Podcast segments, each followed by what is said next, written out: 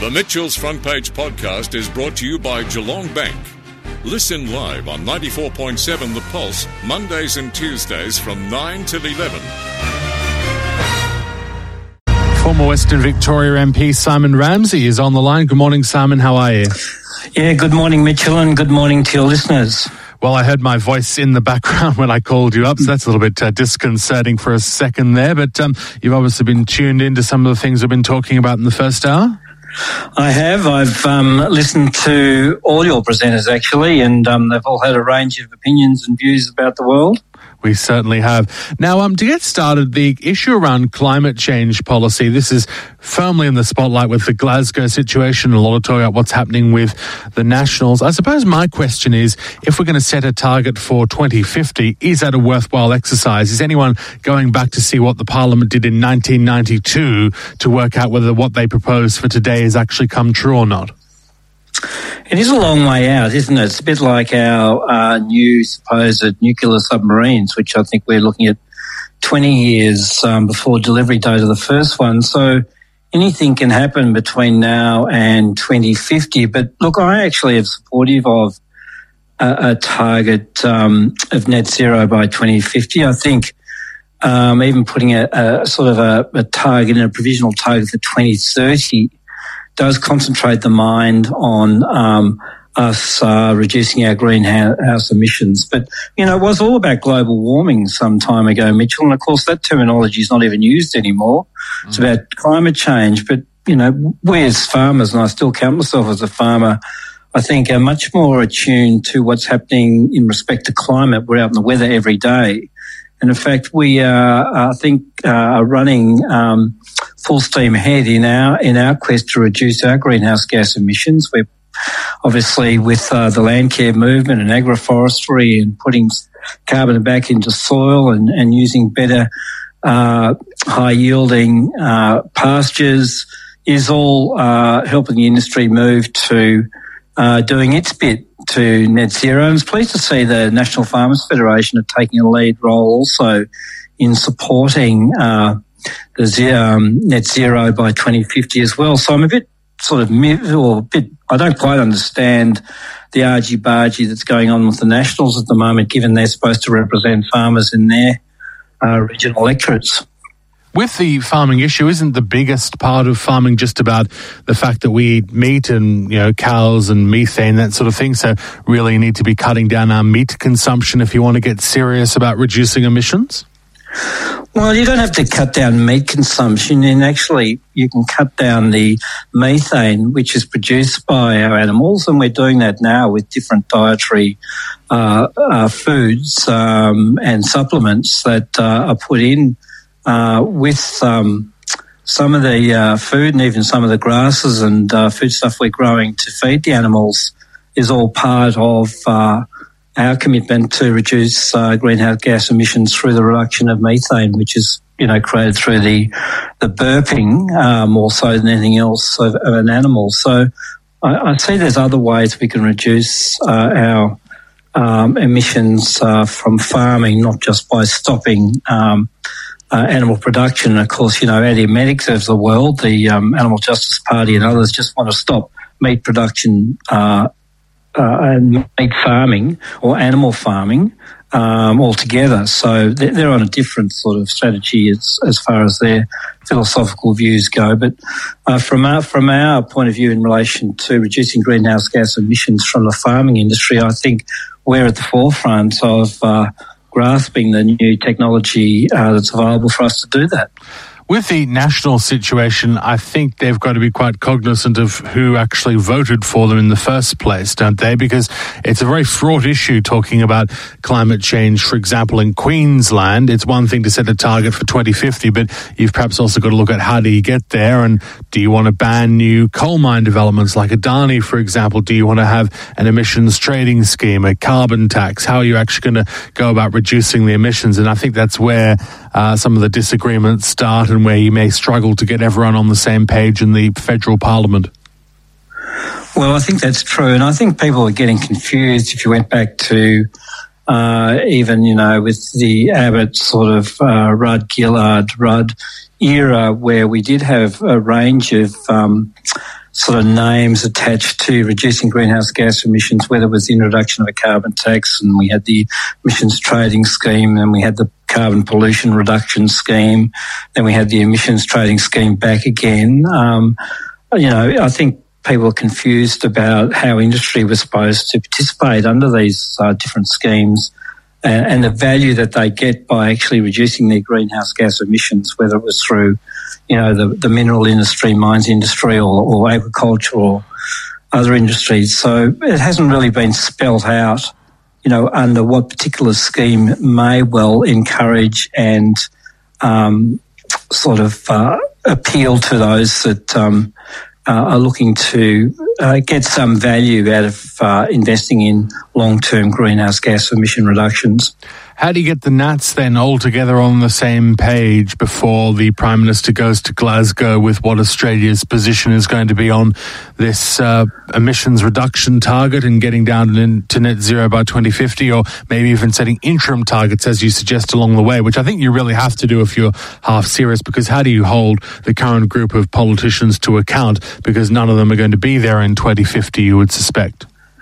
Well, that's true. They'll all be long forgotten by then. Um, but look, I, my, my, view at the moment is probably the, the Prime Minister said nearly a month ago he had a plan. Uh, no one was quite sure what it was, um, but whether it was a plan to get the Nats on board to go to Glasgow with a net zero uh, target to Glasgow uh, I'm sure there must have been more detail around the plan at that stage than that.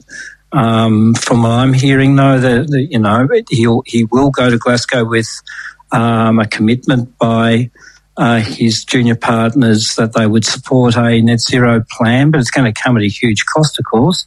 I understand they're already looking at sandbagging a range of regional electorates that they currently have and currently want uh, there'll be a lot of money tied up to investment projects across regional Australia.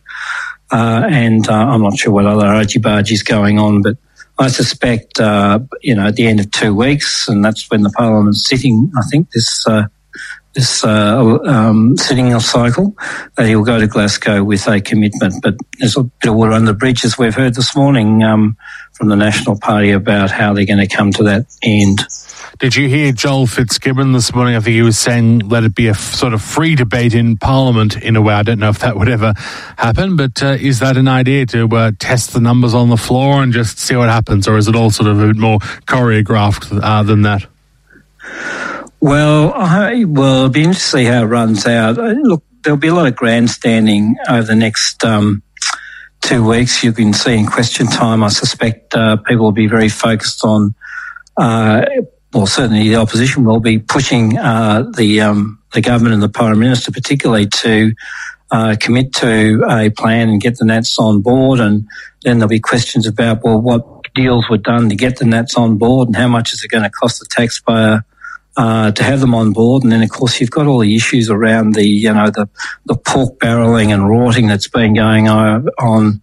Uh, through these election cycles. So there'll be some sensitivity, particularly with ICAC, running in uh, New South Wales and IBAC in Victoria in respect to branch stacking and rorting and pork barreling that goes on through these election cycles. And I think Tom Rowe had a fair spray about that this morning from what I heard on your program about pools and other things.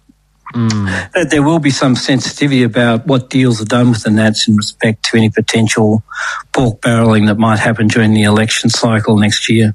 Just on that issue about the swimming pools, he talks about this idea of having uh, fiscal autonomy within the states, which is an interesting idea, but I just can't ever see the feds giving up that power. And I know that uh, Julia Gillard and Kevin Rudd were trying to take something to the 2013 election, a sort of referendum around extending the constitution further, I think, to allow the federal government to uh, deal with the, the local council level of government. So I just can't see that ever happening. So I suppose the question is, would you ever get rid of that pork barreling and talking about swimming pools altogether?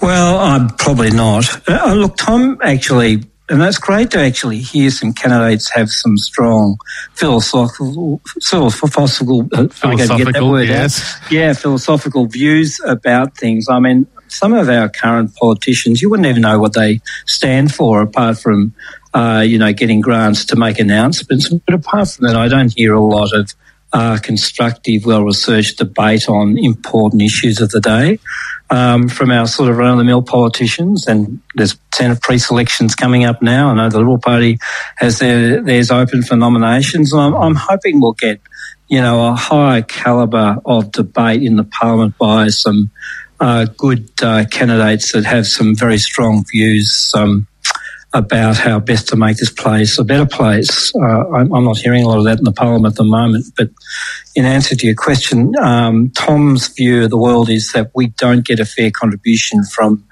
uh, the income that's gathered by the feds uh, as far as the state's concerned. And we have seen that with GST. Uh, split up of that pie, that Victoria rarely gets its fair share given population uh, density and numbers. Um, and his view of the world is, of course, the state should have more autonomous um, uh, ability or opportunity to raise revenue and less reliant on the on the on the feds. And I think by his uh, sort of thought process was that would sort of remove some of the pork barreling that goes on with we see each election time. But I'm not sure that'll be the case, Mitchell. And certainly, I think uh, if Tom's running a campaign on that, he'll have to simplify his his arguments because I think uh, you know the the voters have difficulty trying to grasp all of that through the election process. Uh, hospital pressure. I'm assuming that you're concerned potentially around the pressure that our hospitals are under with rising case numbers and even reports today that there's more infections in Geelong or the virus is more infectious in Geelong for some reason than it seems to be in other places. Well, I know there's a bit of a shuffling of the deck chairs um, from what I've heard at, at grassroots level is that there's a lot of pressure on some of the, the departments that uh, you know normally provide other services than um, COVID patients, oncology, and a few others uh, that are sort of being pushed out into other facilities to allow the COVID cases to come in. So it'll be sort of watch this space, particularly as um, as the restrictions are removed, uh, how the hospital system will cope. And I'm just hearing a little bit of chit chat that uh, the Geelong Hospital um, services are under a fair bit of pressure, and some of their traditional services are sort of being shunted into the private sector to deal with while they're trying to deal with COVID. But uh, I guess we'll see um, more light on that, you know, as the restrictions are removed and people are able to more freely move around. It is concerning if they're already under pressure now when the Burnet modelling indicates that there'll be a peak probably around Christmas and that potentially sees us go to 3,000 cases a day. And they'd have to suspect that with a higher rate of vaccination, uh, you wouldn't have as many people going to hospital as a, as a proportion of the overall cases. But there's still a fair way to go in terms of increased numbers of cases, it would seem. Well, yeah, it would appear so. I mean, we're still. Um certainly not trending down. I wouldn't have thought no. we haven't had enough data to suggest that we're holding a line, even in the number of uh, sort of daily transmissions. I think we're hovering around that 2,000 mark and have uh, for the last few days without any real, um, uh, you know, idea whether that's actually going to sort of trend down. But um, you know, it seems to me that it's all about the vaccinations, getting that number up from uh, what are we about 65 now to 70, then to 80. Uh, that will then start taking some pressure off the hospital system because even if people do contract COVID, if they're vaccinated, you know, it seems unlikely they'll require any sort of significant care in hospital. But um, I, I, think uh, that the approach that the Andrews government has taken, being fairly cautious and conservative, is probably not a bad approach. I, I know our the opposition or the, the Liberal Party Victoria is keen to sort of have the Andrews government move more quickly and take on uh, board what's happening in New South Wales. But me personally, I'm sort of of view we've uh, you know done so much and um, and come so far in in respect to the lockdowns that you know a, a couple of weeks of being a little bit cautious probably wouldn't uh, hurt. But I, I do understand it's going to affect some of the the retail and hospitality industries the longer this goes on financially. So the quicker we can free up restrictions, the better. But you know, it's just with just it's been a long haul, hasn't it? Uh, over two years basically, and uh, we're we're in the in the straight, and we've only got a couple of weeks to go before we uh, before we meet the eighty percent uh, vax level. which will remove restrictions. So I'm sort of of a view, let's just keep a watching brief on what happens in New South Wales before we go too gung ho here in Victoria. It'll be a good feeling, I think, for a lot of people. I know a lot of Melburnians are keen to come down to regional Victoria. That's if they haven't already, uh, because I think compliance is a big issue at the moment with uh, the restrictions and COVID fatigue, all that sort of thing. But Melburnians keen to come down here, and a lot of uh, regional Victorians keen to go to Melbourne as well. So I think the one thing that we're looking at here in regional Victoria is when do we become one state again? And some people are projecting we may get to that 80% doubly vaxxed figure at about maybe the 31st of October. Yeah, well, that's that's what I'm hearing too. I think we're doing a really good job in getting those vaccination rates up, and I hope it continues. And I'm certainly encouraging people to get double vax. I, I don't understand it myself. I, I was a bit of a late starter, but I've been double vaccinated for two months now, and I just cannot understand how and why people are still unwilling to. Um, to get vaccinated, uh, thankfully, a small population, but even so, I mean, they're just slowing the process down uh, in respect to having us all vaccinated or getting as many uh, Victorians covered as quickly as possible. So it was also interesting, Mitchell. It's the first time when I presented at a um, a hospitality store over the weekend. I was actually asked to show my double vax certificate before entry. And um, but you know, by the time you do your code and your your uh, identification of where you've come from, and now you show your double vax certificate, I think there was three processes I had to go through just to get in the door. So it seems some of our uh, hospitality uh, reception areas are now taking on that they want to see the double vaccination certificate before you can enter. And they will do that uh, from Thursday night, I saw one place from around the corner uh, from where we are broadcasting from on their social media. They said we're opening up to 30 people indoors, but you have to be doubly vaxxed. And our staff will be checking as you come in uh, to make sure on your Service Victoria app that it's all set up. I think you'll find there's a few people that will struggle to link the MyGov to the Service Victoria because there's quite a few hoops you have to jump through, and people, uh, I think, struggle to use MyGov at the best of times. So we'll see how that plays out. But I think once you have linked it, it seems to be a relatively straightforward straightforward process. And by the time we get to 80% double vax, I think a good thing will be that they won't have to check IDs anymore and won't have to check that you're not from metropolitan Melbourne. Well, it's funny you say that because on the weekend I, I did bemoan the fact that I had terrible trouble uh, getting my double certificate, um, double vaccinated certificate onto my Service Victoria app. Mm. Uh, and we all got our phones out. There's about eight of us, uh, and um, uh, at a picnic outside, I might add. Uh, and um, we had one of our 15 year olds uh, take us through it very quickly. Ah. Uh, and quite easily, but I can understand anyone that's not familiar with an iPhone or some of the technology that goes with it would really struggle to get the uh, vaccination certificate uh, uploaded onto your Service Victoria apps. All you have to do is push a button when you are asked to show your your your bona fide certificate. So, yeah, I'm hoping those people do have access, maybe to the younger generation, to help them through that process because uh, it wasn't easy for me, and I'm quite familiar with that sort of stuff.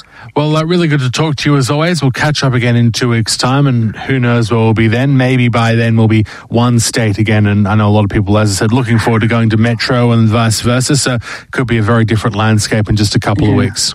I think it'll be a different world, Mitchell. I'm looking forward to see how we, how we'll get there over the next couple of weeks. Thank you very much, Simon Ramsay, there, former MP for Western Victoria. The Mitchell's Front Page podcast is brought to you by Geelong Bank. Listen live on 94.7 The Pulse, Mondays and Tuesdays from 9 till 11. Or search for Mitchell's Front Page on Facebook, Twitter, Instagram, or wherever you get your podcasts.